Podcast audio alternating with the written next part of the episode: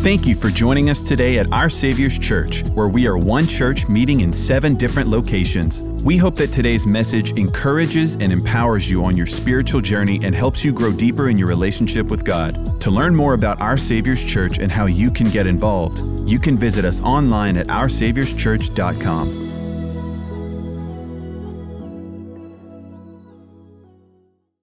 Y'all ready? Well, go ahead and turn in your Bibles to 1 Thessalonians.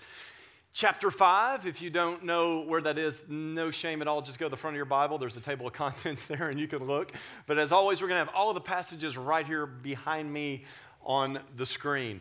But I do hope that you all had a really good Thanksgiving. Raise your hand if you did. It was good? It was good? All right, good. All right, well, I think y'all know that Thanksgiving is not just a holiday that we celebrate, but Thanksgiving should be, well, a lifestyle that we live. Would y'all agree with that?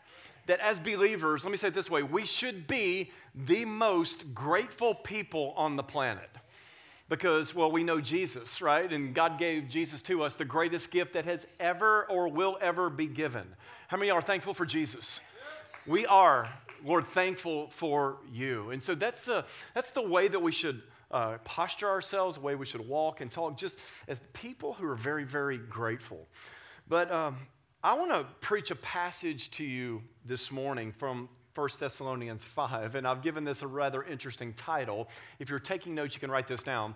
The title of my message is, Thank God for the Fleas.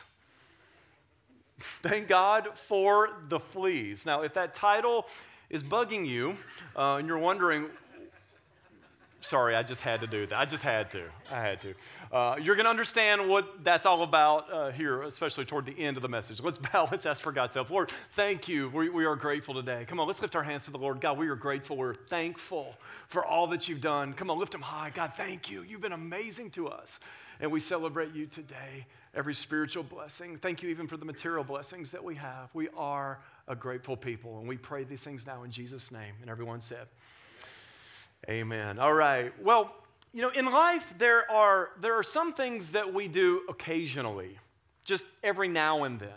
And you know what those things are for you. Things that you do sometimes on purpose, but sometimes on accident, just occasional things in your life. But then, of course, there are some things that we do seasonally, like, well, we celebrate Christmas. How many of y'all love the Christmas time of year? How many of y'all start playing Christmas music when you're supposed to around September? Anybody? Okay, that's good and godly to start in September, like 2 of you. Okay, well, anyway, I like to start early, and I'm not a fan of decorating for Christmas. I like the finished product. Raise your hand if you get out and you decorate the yard, put the lights on the lawn, on the shrubs. Let me see your hands. About 2 of y'all. No, a few more. About 10 of y'all. What's wrong with the rest of y'all? Y'all like to drive around and look at what everybody else has done, right?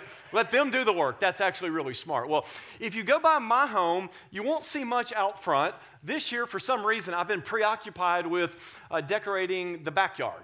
And we've got this big oak tree. If you walk out our back porch, it's beautiful oak. And my wife was just adamant that I wrap this tree with lights. So Adam Beasley from our Lafayette campus, he let me borrow a very, very tall ladder that almost killed me. Thank you, Adam. But I got up in this tree, like 15, maybe 17 feet up in the tree, and I started at the bottom, and I wrapped this tree all the way around, got up, and I'm hanging, like I'm on the ladder, but I'm like hanging onto the limbs while I'm wrapping it. And I look like a man of faith, but I have to tell you, I was terrified the whole time. But I wrapped the tree, and it actually looks, if you look on social media, I posted, raise your hand if you saw the picture of the tree. Okay, you can look, Scott Adams, like, I think it looks pretty good. What did y'all think? Not too bad, right? It's my first time to wrap a big tree.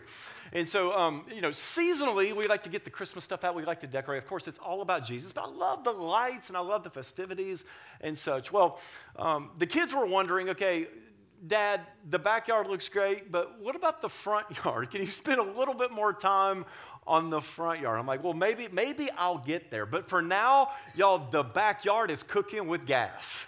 Like, it looks good. It looks really, really good.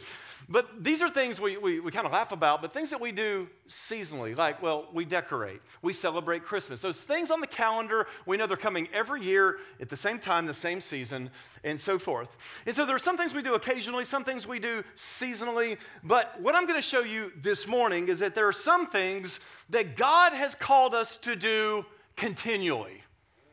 Not just seasonally or occasionally, but like you don't even need to put these things on your calendar, like I'm going to do this next week or next month. These are things that should just be a part of who we are, that flow from who we are. And I don't want to complicate your life any further. I'm sure you don't need anything else to do. But I'm going to give you from the Word of God 3 things in particular from 1 Thessalonians 5 that, again, should just be the overflow of our lives. So if you have your Bible and you're there, 1 Thessalonians chapter 5, beginning in verse 12. That's where we're going to start. But before I actually get into the text, let me just say this about this particular letter. I think most of you probably know that Paul wrote this letter to this believing community in the city of Thessalonica about 20 years after Jesus died on the cross. So around 50-ish, of course, AD, around the year 50, okay? So we're talking about 20 years after Jesus died, approximately, Paul wrote this letter to this believing community, to this church in Thessalonica. And as I'm sure you all remember, the Thessalonica, well, this was an important ancient city. It had about 100,000 people in it. And this city was the capital city of the Roman province of Macedonia. If you recall from last Sunday, the Macedonian believers were the ones who gave lavishly. Paul brags on the Macedonian believers. Well, Paul writes to this believing community in Thessalonica, again, about 20 years after Jesus died on the cross. And when Paul wrote to this community, well, he did so with a few things in mind. Let me give you just a few. First of all, Paul wrote to the Thessalonian community first to commend them. That is to say, y'all are awesome. You're doing a great job in these areas, because He was really encouraged by their commitment and their resilience and their tenacity in the face of persecution and opposition. Paul received this report about the community, and let me just say it this way. They had been persecuted, they were going through hard times, but they stood fast. They stood firm in those trials. Now, let me step out of the text for a second and say, that's true of many of you here today. Raise your hand in this last year if you've been through some stuff. Some hard stuff. Raise your hand if you've been through some hard stuff. For those of you with your hands down, praise God. But how many of y'all know if you live long enough, hard stuff is going to come. You don't have to find it. It'll find you. Isn't that true? But here's what I want to do for you. I want to encourage you. I want to commend you.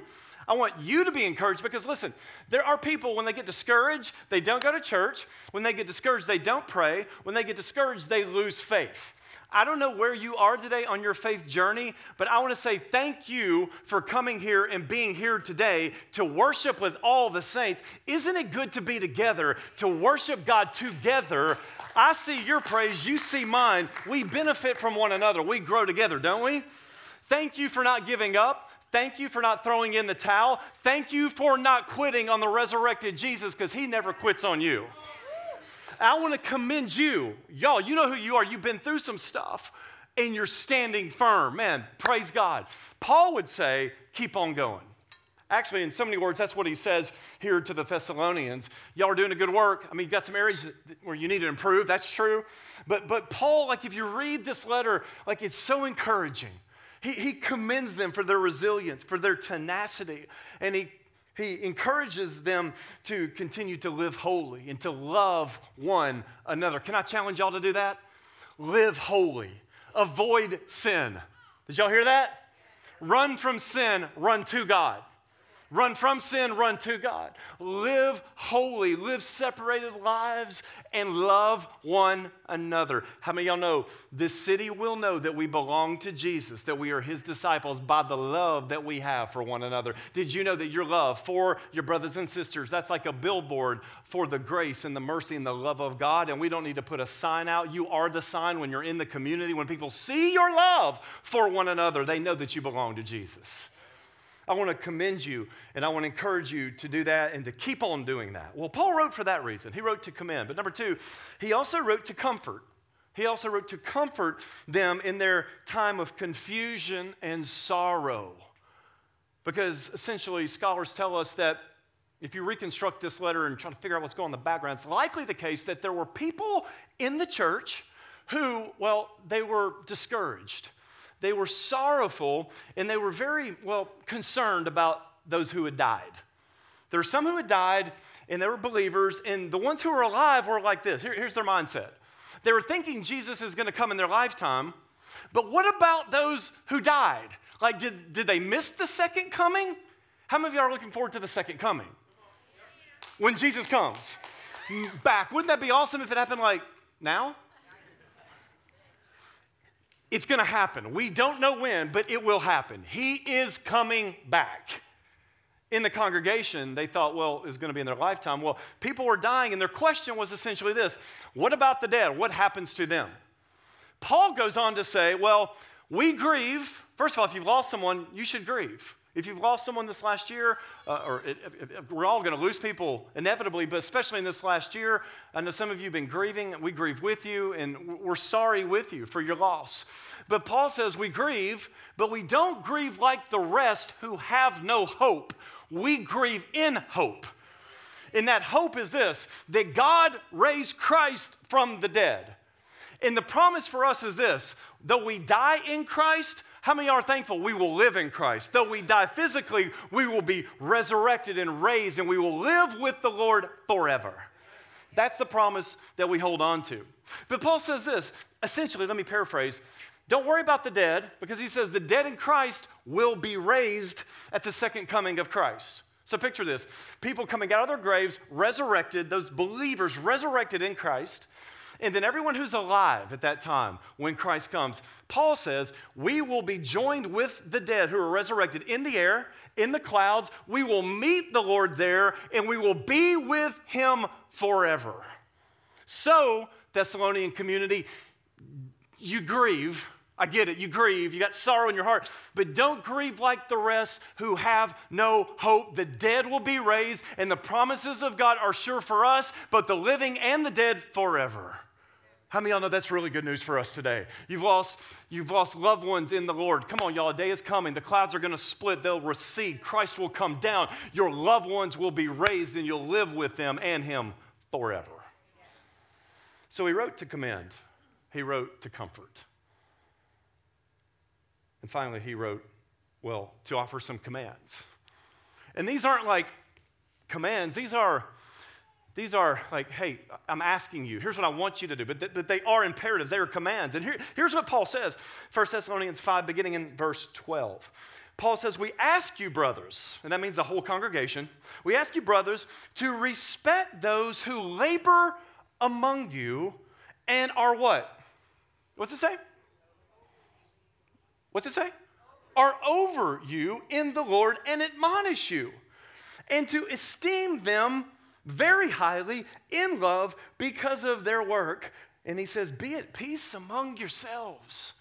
In other words, Paul is commanding them to respond and to relate to the leaders over them and those that were around them in the congregation, to respect them and to esteem them, but not just to esteem them highly.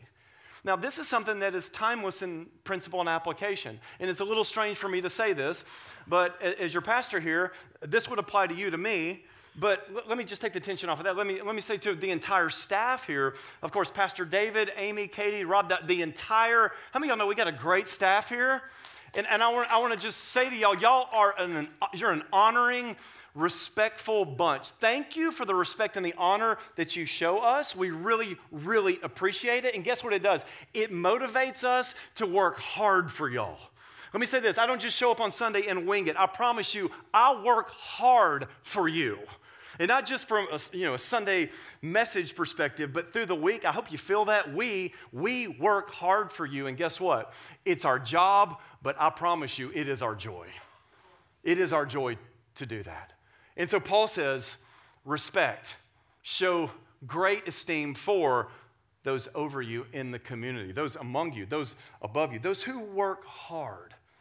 But then Paul offers a second set of commands. He says this in verse 14, beginning there. He says, and we urge you, brothers, admonish the idle, encourage the faint-hearted, help the weak, be patient with them all.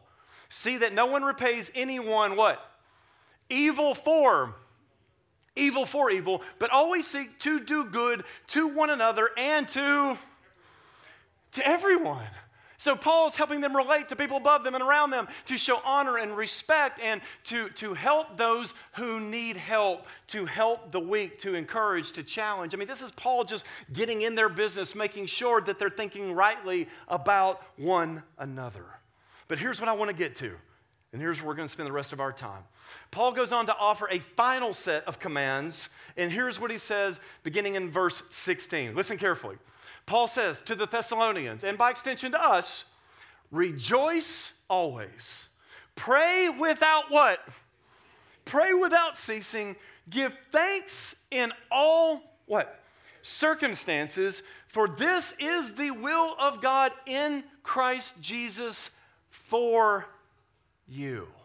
How many of y'all ever wonder what the will of God is in certain areas, certain ways? You're like, oh man, I wonder what God wants me to do with this situation. Raise your hand. Let me see if you're ever confused about that, or you just want to know. You're like, man, I want to know.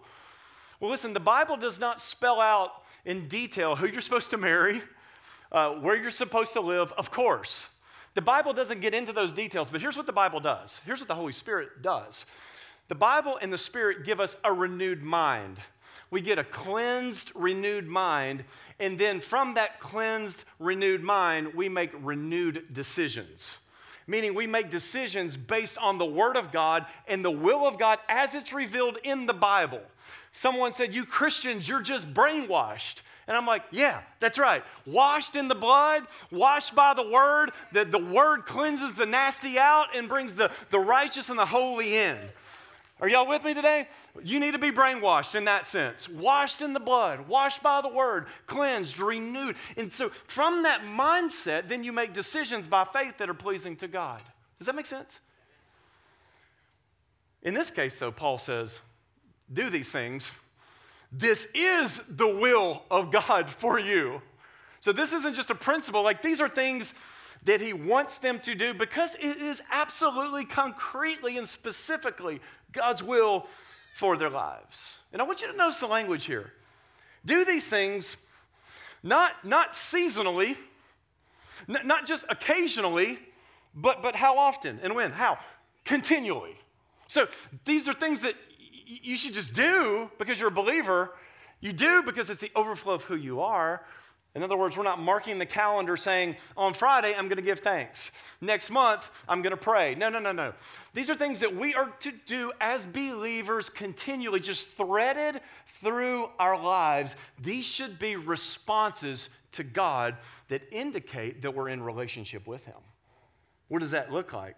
Well, let me unpack this for you. Someone said, successful people do consistently what other people do occasionally. Think about that for a minute.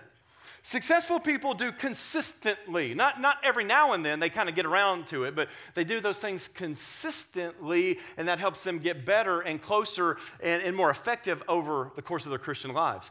This is true in business, this is true in your profession, and this is definitely true in your day-to-day walk with Jesus. And let me say it this way. It is next to impossible, if not impossible, to have a close, healthy relationship with the Lord if you pray occasionally. Okay? Now, if you pray occasionally and you pray in faith, how many of you are thankful God still hears you? It's not like God's going, okay, you got to pray 50 times a week and prove yourself, then I'll listen. Thank God that He hears our prayers when we cry out. Amen? But I'm talking about the day-to-day. I'm talking about having a close, healthy relationship with the Lord. If you want that, well, you can't just pray every now and then. You certainly can't pray seasonally. Well, Easter's coming up. Christmas is coming up. I'm going to go to church. How many of y'all know? It is next to impossible, if not impossible, to have a close, healthy, fruitful relationship with the Lord if you just go to church on Christmas and Easter. Come on, Creasters. But thank God that if people go on those holidays, thank God. But listen, how many of y'all know our relationship with the Lord is personal, but it should never be strictly private. Did you get that? It's personal, but it's not just me at home in the Mattress Springs Church of Christ. It's I'm going to get up, and y'all have done this. I'm commending you. You're here because guess what? You need me and I need you. We need one another. We need to be in community with one another. Our faith is personal, but it should never be strictly private. How many other people should look at your life and be like, that guy, that gal is a believer. There's something different in a good way about that person. Y'all know we're supposed to go public with our faith, right? It's supposed to just flow out of us. Is this making sense? Yes. Paul here, he's getting at something for us that we need to grab a hold of. Not as works to do to earn our right standing with God, but to understand this should just be the natural overflow of a healthy relationship with God, formed and based on the blood of Christ. But these are things we do. We should do these things. And notice the language. Always, continual, or without ceasing. And I love this. In all circumstances. Would y'all agree that life is unpredictable? Like you make your schedules. Let me see your hands. You're like you're a schedule person. Like you love your schedule. Let me see your hands. Raise them high so I can see who you are. God bless y'all.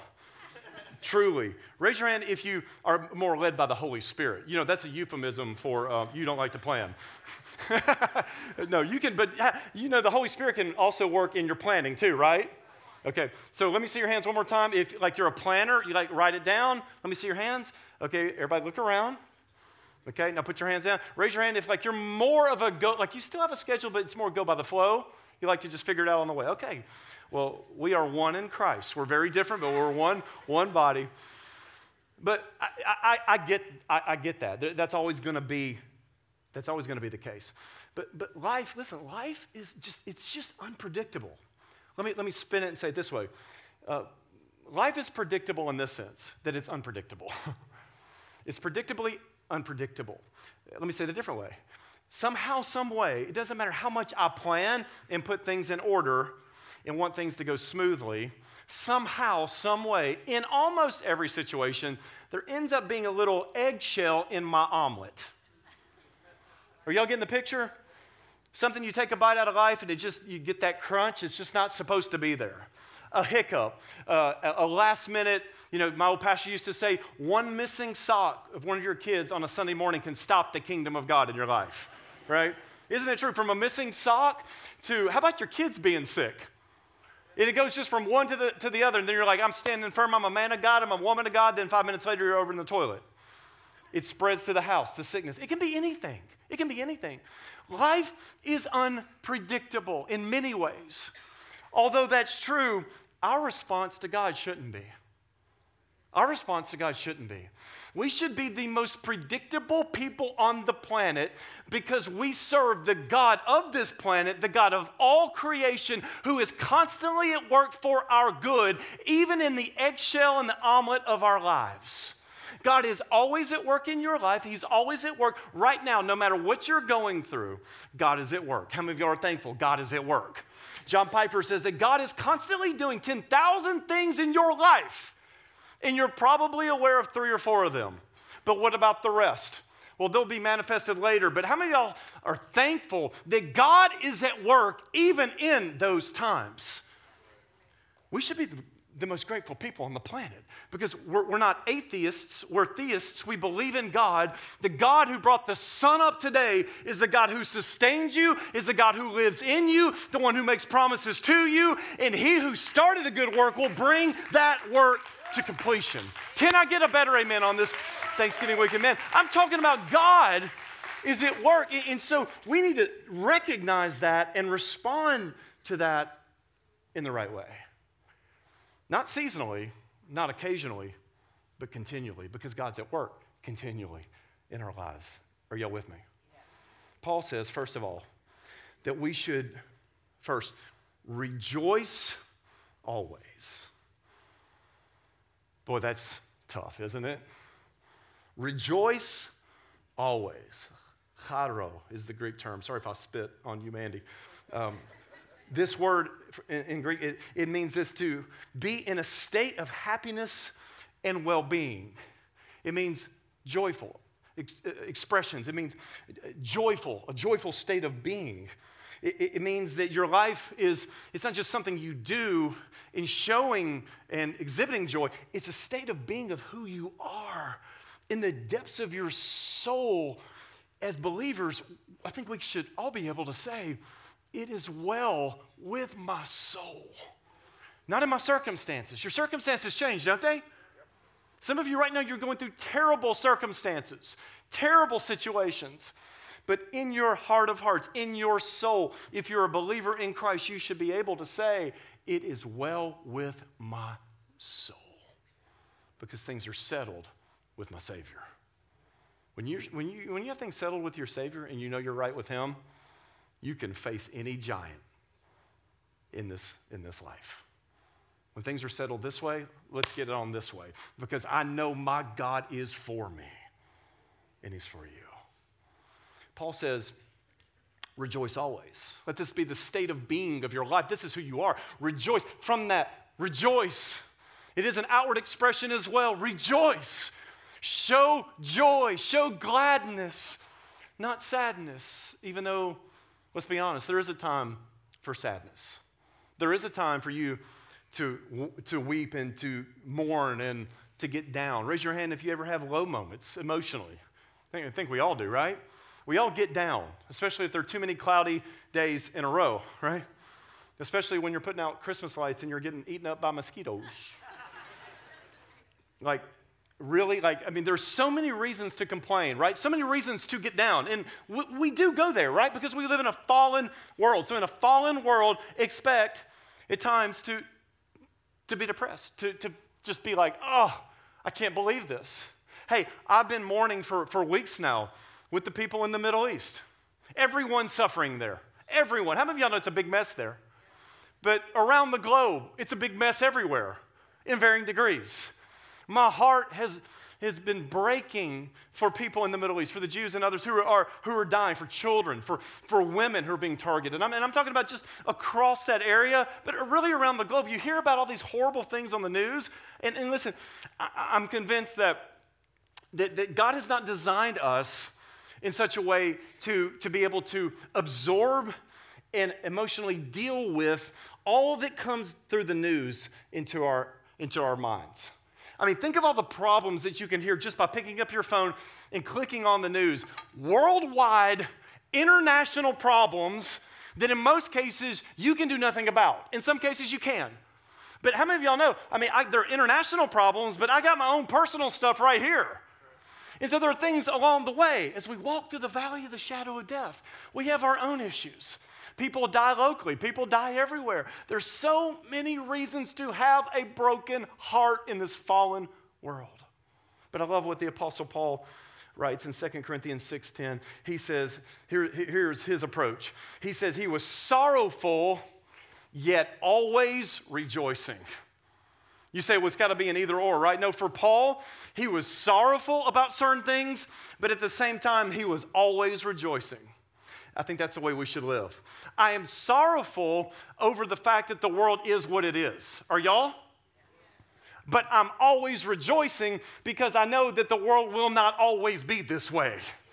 I'm sorrowful over people who are dying of cancer, but I am joyful and I'm rejoicing over the fact that God, through Christ, is going to come back and He's going to raise the dead. He's going to heal our bodies. We're going to get glorified bodies, and we're going to live with Him forever. I'm sorrowful that you are going through depression and through a divorce or through hard times. But what I'm saying to you as a believer is that the best is yet to come in Christ. So I'm sorrowful on one hand, but I'm rejoicing on the other because I know all the promises of God are sure. And this isn't a message I preach. This is what I live. I'm sure of it. You say, Pastor Scott, you're very sure. No, I'm not sure of myself. I'm sure of God. He has proven Himself by raising Christ from the dead. So sorrowful, but always rejoicing. That's the tension we live in. It seems like a contradiction. It's a paradox. It's the reality. This should be the reality of our lives. Here, Paul doesn't use the word circumstances. It doesn't come out in English here in verse 16, but here's what the word means. Circumstance, this English word, comes from two Latin words that essentially means circum or around, and stand. Around and stand. So your circumstances are what you're standing around. Your circumstances are what you're standing in. What are you standing around today? What are you standing in today? It might be good, it might be bad, it might be dark, it might be light, but how many of y'all know it doesn't matter at the end of the day because the greater one lives on the inside and he never changes. Your circumstances change. He never changes. He never changes. And so here is the hope you have. No matter where you go, no matter what circumstances you find yourself in, the greater one lives in you and gives you the ability, no matter where you stand, to stand for him and to live holy, upright lives of hope and promise right now, here in this life. So no matter where I go, I'm not saying that I'm like, oh, if I'm in a bad circumstance, I'm not saying that, oh, these things are always going to be that way. It doesn't matter because Jesus lives in me. But what I am saying, I'm going to affect change as much as I can, and so should you. But the hope is, man, so many things that happen to us, we don't have any control over. We step into situations that are bleak or glum or dark, but the hope of the cross lives with us and in us as believers. Jesus said, "Take courage, I have overcome the world." Do you realize everything that you'll ever face, Jesus has overcome it all? So as I walk through the valley of the shadow of death, as I walk through troubling circumstances, even though I don't like the circumstances, I love the one who lives in me because he gives me hope through them. Is this making sense? Yes. It's good stuff. The greater one lives inside. Paul says, rejoice always. Are you down today? I understand. Rejoice always. It's a fruit of the Spirit, joy, love, joy. Someone said, I need more patience. Have you ever prayed for patience and it didn't work? That's the Lord teaching you patience. But watch this, it's not go get patience. Okay, there's something to be said about that, but it's be filled with the Spirit. And if you get more of God and more of the Spirit, you'll bear the fruit of the Spirit in your life. You'll have that joy. So it's not about getting more joy or patience. Get more God, be filled with him, and that will overflow from you. But Paul says we should rejoice always. Always. Next, he says, boy, this is a challenging one, that we are to pray without what? Without ceasing. That's challenging, isn't it? Let me explain what Paul doesn't mean. Paul's not saying that you get up in the morning, stretch, get your coffee, and then start praying, and then all through the day, you say, dear Lord, thank you, and then just go on this verbal prayer that begins in the morning and continues all through the day until the time you go to bed. Obviously, that's not what he's saying. Some people think, well, Paul's really, man, he's going overboard here because he's really wanting people to just sit around and pray most of the day. Well, yes and no. Let me explain it this way. Paul is not saying that as a believer, you get up in the morning and you go to work, and on the way to work, you're praying out loud. Then you get to work, and maybe you're in sales, whatever business, or whatever you do. Paul's not saying you get there, people need you, and you're like, hold on, I'm praying. How many of y'all know, if you do that, you're going to need to pray for another J-O-B because you're going to lose the one you have. He's not saying that. You need to take care of business at work. You got to take care of your family. You can only concentrate on so many things at once, okay? He's not saying all day long out loud in the way some people think. No, he's talking about a lifestyle characterized by consistent prayer. Let me explain it a different way. One scholar, Thomas Constable, says that the adverb for continually in the Greek text was used in Greek for a hacking cough, a continual hacking cough. Now, this last summer, we took a vacation, and we went two places. We went up to Missouri. I went up to a university there. I gave an academic paper. Yes, I do those kind of things on vacation. It was actually very life-giving to me, but I did that in Missouri. We went to the mountains, went to Branson, spent a lot of money. Has anybody ever been to Branson? That place is a money pit, praise God. Spent some money there, had a great time, but then we went to the beach. And on the second leg of our vacation, man, I had the worst cough that I can remember having. Maybe one other time when I had a worse one than that. And I hacked, and I coughed, over and over and over and over and over again. Now, some of y'all have heard me talk about my wife, Kelly. There are several things that really gets on her nerves. One thing in particular is, whenever I eat a bowl of cereal right before bed, Come on, how many of y'all love a good bowl of cereal? How many good godly people like a big bowl of cereal right before bed? Let me see your hands. Come on, Andrew, I'm not alone. And the rest of y'all are like, y'all are all weird. Okay. I don't do this like I used to, but man, some of y'all have heard this, so I'm sorry, but let me tell you one more time. I got in bed one night, and I poured a big old bowl. I think it was like wheat checks or something. Not my favorite, but it's all we had. And man, I get into bed, Kelly's there beside me, and she's working on her computer, and I start eating that cereal, and I'm just minding my own business. I mean, come on, I'm the man of God. I'm eating my bowl of cereal, and she looks over at me and said, and I'm like, what? And she looked at me, and she said, that sound, that noise. And I'm like, I'm eating cereal. She said, it sounds like you're running a wood chipper in bed. Get out. I said, woman, you get, no, I didn't say that. No, I wouldn't say that. But like, she's super sensitive to sound. But when she eats a bowl of cereal, you can hear it down the street, praise God. Notice she's not here. I can say that. Come on, ladies, raise your hand if you're sensitive to your husband's sounds, to the sounds he makes. Reverse it. Let me see.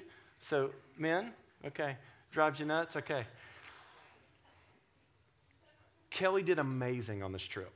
I was expecting her to tell me to rent another vehicle for me to ride alone and they would follow me. But on the second leg of our vacation, I coughed and I coughed and I coughed and I coughed. The kids had their headphones on, and she did amazing. I can't believe that she got through without complaining about my cough. But listen, all joking aside, looking back, I coughed over and over and over and over through the day, at night. Finally, I'd go to sleep, and then I would wake up coughing. They're all out at the beach, like this incredible scene of them playing, my little girls playing, ball. I'm up in the hotel room or in the little condo area. I mean, I'm just hacking my lungs out. But here's the way you would look at it. If you're one of my kids and you were to look back and say, what did Daddy do the entire time, well, on at least the second leg of the vacation, what did Daddy do? They would say, oh, that's easy. He coughed continually. That doesn't mean that I coughed every second, every minute of our time there. It just meant that coughing characterized the bulk of my time on vacation. Paul is using this term with respect to the way we should be in our prayer lives. It's not that we pray every second of every minute of every hour of every day. It's that when people look at our lives, we should have a hacking prayer life where we are praying to God consistently, where that marks our lives. It doesn't dominate every second, but it marks who we are. And let me get down to the essence of this. A man or a woman of prayer is a man or a woman dependent on God to meet their every need. Amen. And that's not a sign of ultimate weakness. It's acknowledging ours, but the strength is, I'm trusting Him. I'm trusting Him to meet my every need. And your prayers don't have to be long to be strong. Let me encourage you. You can pray for a few seconds, for a few minutes. How many of y'all are thankful? Short prayers can go a long way. Short, faith-filled prayers through the day can go a long way. How many of y'all are thankful that silent prayers are heard by your God? I want to encourage you, slip away. If you're at the desk, you can't slip away. It's a posture of being continually dependent on God for your needs through the day. And the way I like to say it is like as follows. If we pray without ceasing, then we will experience less stressing. Oftentimes, we're overloaded, we're emotionally spent, we're tired physically, emotionally, and spiritually because we're carrying things that God has not called us to carry. The Bible says, cast your burdens on the Lord, like a fisherman casting nets. Some of y'all today, you're carrying things that you shouldn't be carrying. The Bible says, cast those things on the Lord. How many of y'all know He's strong enough to carry it all? Nobody knows that. How many of y'all know He's strong enough to carry it all? He's got big shoulders. He spoke the world into existence. He can carry your load. He wants your load. He wants your worries. He wants your troubles. Give them to him, and he'll carry them for you. And he will sustain you. Boy, that's a great promise. The Lord will sustain us. So Paul says, rejoice always. Always. No matter where you are. No matter what set of circumstances you're in. Rejoice always. Pray without ceasing. Remember the hacking cough. Pray continually. And finally, Paul says, and I love this one. This is my favorite. Give thanks in all circumstances. Whew. All circumstances? Well, literally, give thanks in all. In all. I mean, that's challenging. That can be really challenging. You say, is that in the Bible? It's in the Bible. And if it's in the Bible, it's in the heart of God. If it's in the heart of God, it should be a reality in our lives. Give thanks. Not just seasonally, not just occasionally, but continually. Everywhere you go. Whatever circumstances you're standing in or around, you got a reason to praise. You got a reason to give thanks. Some of you perhaps have heard the story of a young lady named Corrie Ten Boom. Let me see your hands. Anybody? Corrie Ten Boom. I encourage you, get the book, The Hiding Place. Read her story. It's amazing. But Corrie recalls as a young girl, Corrie, her sister Betsy, and her family, they hid runaway Jews in the Second World War. Jews running from the Nazis, running literally for their lives. Well, Corrie and her family hid Jews in her home and literally saved many people's lives. It's an incredible story. Well, eventually, Corrie and her family were arrested and hauled off to a concentration camp. And in the concentration camp, as you can imagine, the family experienced some of the worst conditions on the planet. Just horrible, horrible, terrible things, some of which she describes in her book, in her account. But Corrie talks about how bad the place smelled. The stench, she said, was so awful. It was a terrible smell, and she recalls about how small her living quarters were. The place where she slept, she couldn't even raise up fully in bed without hitting the slat above her. And here's a picture of those barracks. Now, I don't know where you live, and I don't know what your living conditions are, but I would guess that they're not like that. How many are thankful for your bed? How many of y'all are thankful for the place, whether it's an apartment, a home, whatever you have? How many of y'all are thankful for the home or the apartment, the bed that you rest in at night? Women stacked upon women. Horrible stench, terribly small size.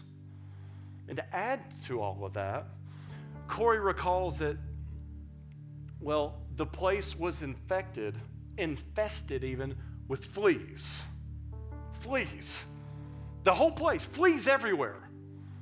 I don't know if you've ever had a pet with bad fleas. I remember we had a dog years and years ago, and this dog, Muffy, had fleas, and we tried our best, and we finally got rid of them, but you could pull back the fur, and you could see them crawling on the skin. I mean, they're nasty, nasty, nasty, irritating little creatures. Well, the place was filled crawling, covered with fleas. And Corrie said to her sister, Betsy, how can we live in this kind of place? How are we going to get along? Show me how. Betsy responded, said, Corrie, don't worry. God's given us the answer. I know how we're going to be able to survive here. I know, I've got the answer. She said, this morning, remember what we read? And I'm paraphrasing here. Remember what we read? And she directed Corey's attention to 1 Thessalonians chapter 5, where the Bible says, give thanks in all circumstances. Well, she read it aloud. She read it aloud, and Betsy said, that's it. That's the answer. Give thanks in all circumstances. She said, that's what we can do right now. And so they began to thank God for being together. They thank God for the Bible. They thank God for the opportunity to minister to women in this place. They went on and just gave thanks on and on. And then Betsy said, thank you for the fleas. For the fleas. Corrie said, this was too much for the fleas. Betsy, there's no way she wrote, there's no way even God can make me grateful for a flea. Are y'all with her? There's no way. Give thanks in all circumstances, Betsy quoted. It doesn't say in pleasant circumstances. The Bible says in every circumstance, give thanks. And so Corrie said, there we stood between pairs of bunks, and we gave thanks for fleas. One gladly, one reluctantly, but they gave thanks. But Corrie said, but this time, I was sure that Betsy was wrong. In other words, this can't be the will of God that we give thanks for these sorts of nuisances in our lives. Well, fast forwarding later one evening, Betsy approached Corrie and said, you know, we've never understood why we have so much freedom in this big room. And she was referring to a big room that they did Bible studies in, a big room where they could basically do whatever they wanted. The guards never came in.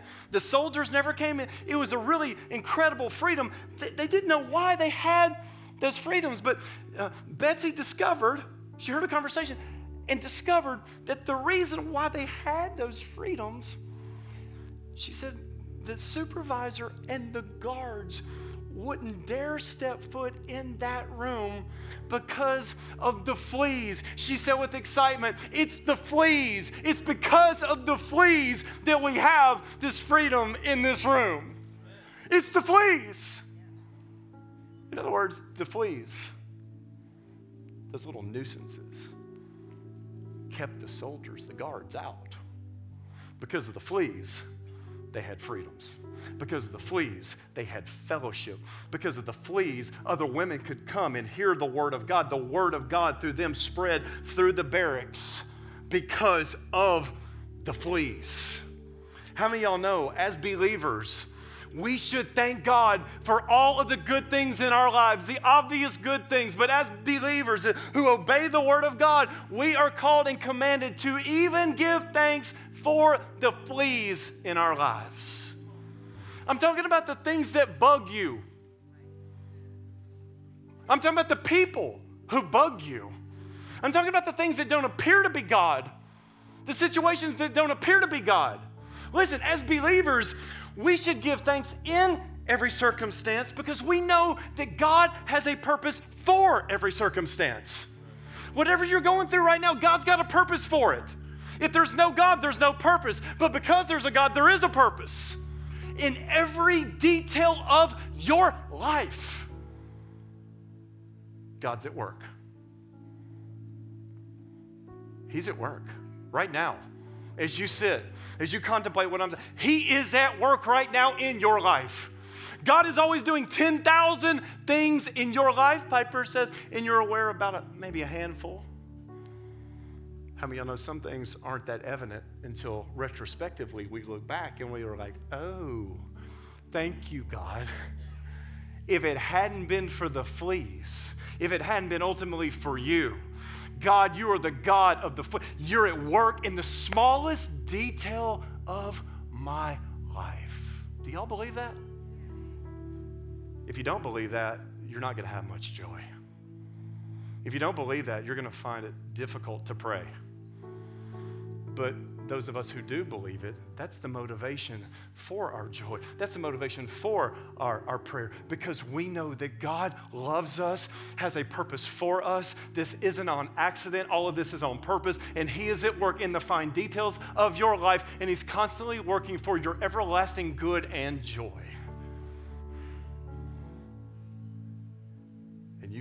bet on, count on, trust in every word in the Bible.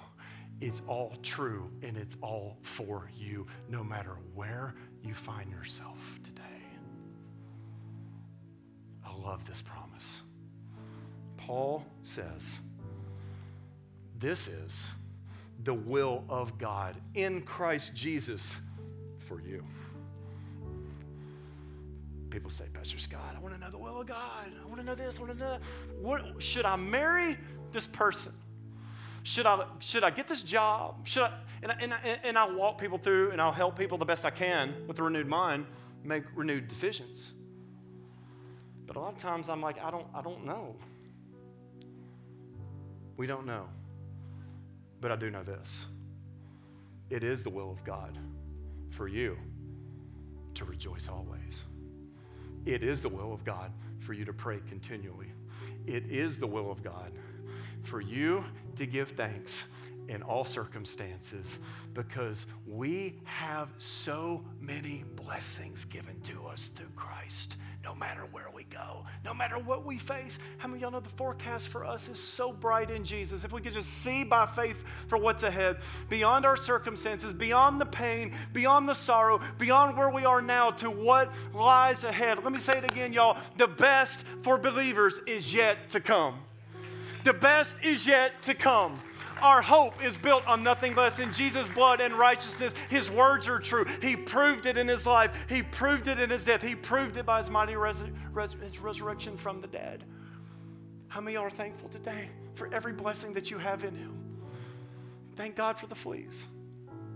Thank you, God, for the things that bug me. Because you're at work to use the things that bug me to cause them to bless me. And only a really big, awesome, sovereign God can do that. And so we give thanks. Not seasonally, definitely not occasionally, but we're to do so continually. Let's lift our hands. Let's give thanks. Father, we thank you. Thank you. We give thanks to you. We give thanks. Right now, before we leave, I want you just to recall all the many blessings in your life. You can thank God for where you are right now, for what you're going through. You're not going to be there forever. You wonder, is this burden going to be on me forever? Is this situation, is it going to be this way forever? The answer is no, it's going to change. God is the God of change.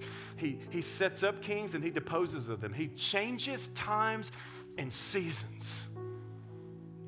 But Lord, we thank you right now. We can give thanks to you right where we are, because you live in us, Lord. And we thank you, thank you, thank you. Come on, say it with me, thank you. Come on, say it loud, thank you. Thank you, God. We're grateful for you. Thank you, Jesus, for all that you did for us. We give you honor. We give you our worship. We give you our praise. Jesus, it's in your name we pray. And everyone said, amen, amen. Would you stand at your feet today? Pastor Scott, thank you for that incredible reminder. Incredible reminder. Hey, we've got a couple of things for you. Before we go, hey, if you participated in the Christmas gift project for Little Lambs and kids from DCFS, we're asking you please get those gifts in by tomorrow so we can distribute those. Hey, also, it is Louisiana passed a law that every school classroom would have to have a poster with our country's motto, "In God We Trust," on it. And so Love Acadiana is taking on that effort. The governor's office has asked churches to help distribute those posters. And so if you would like to be a part of that distribution, just go to loveacadiana.org. And you'll have all the information there and you can sign up. And then lastly, I know that many of you came today.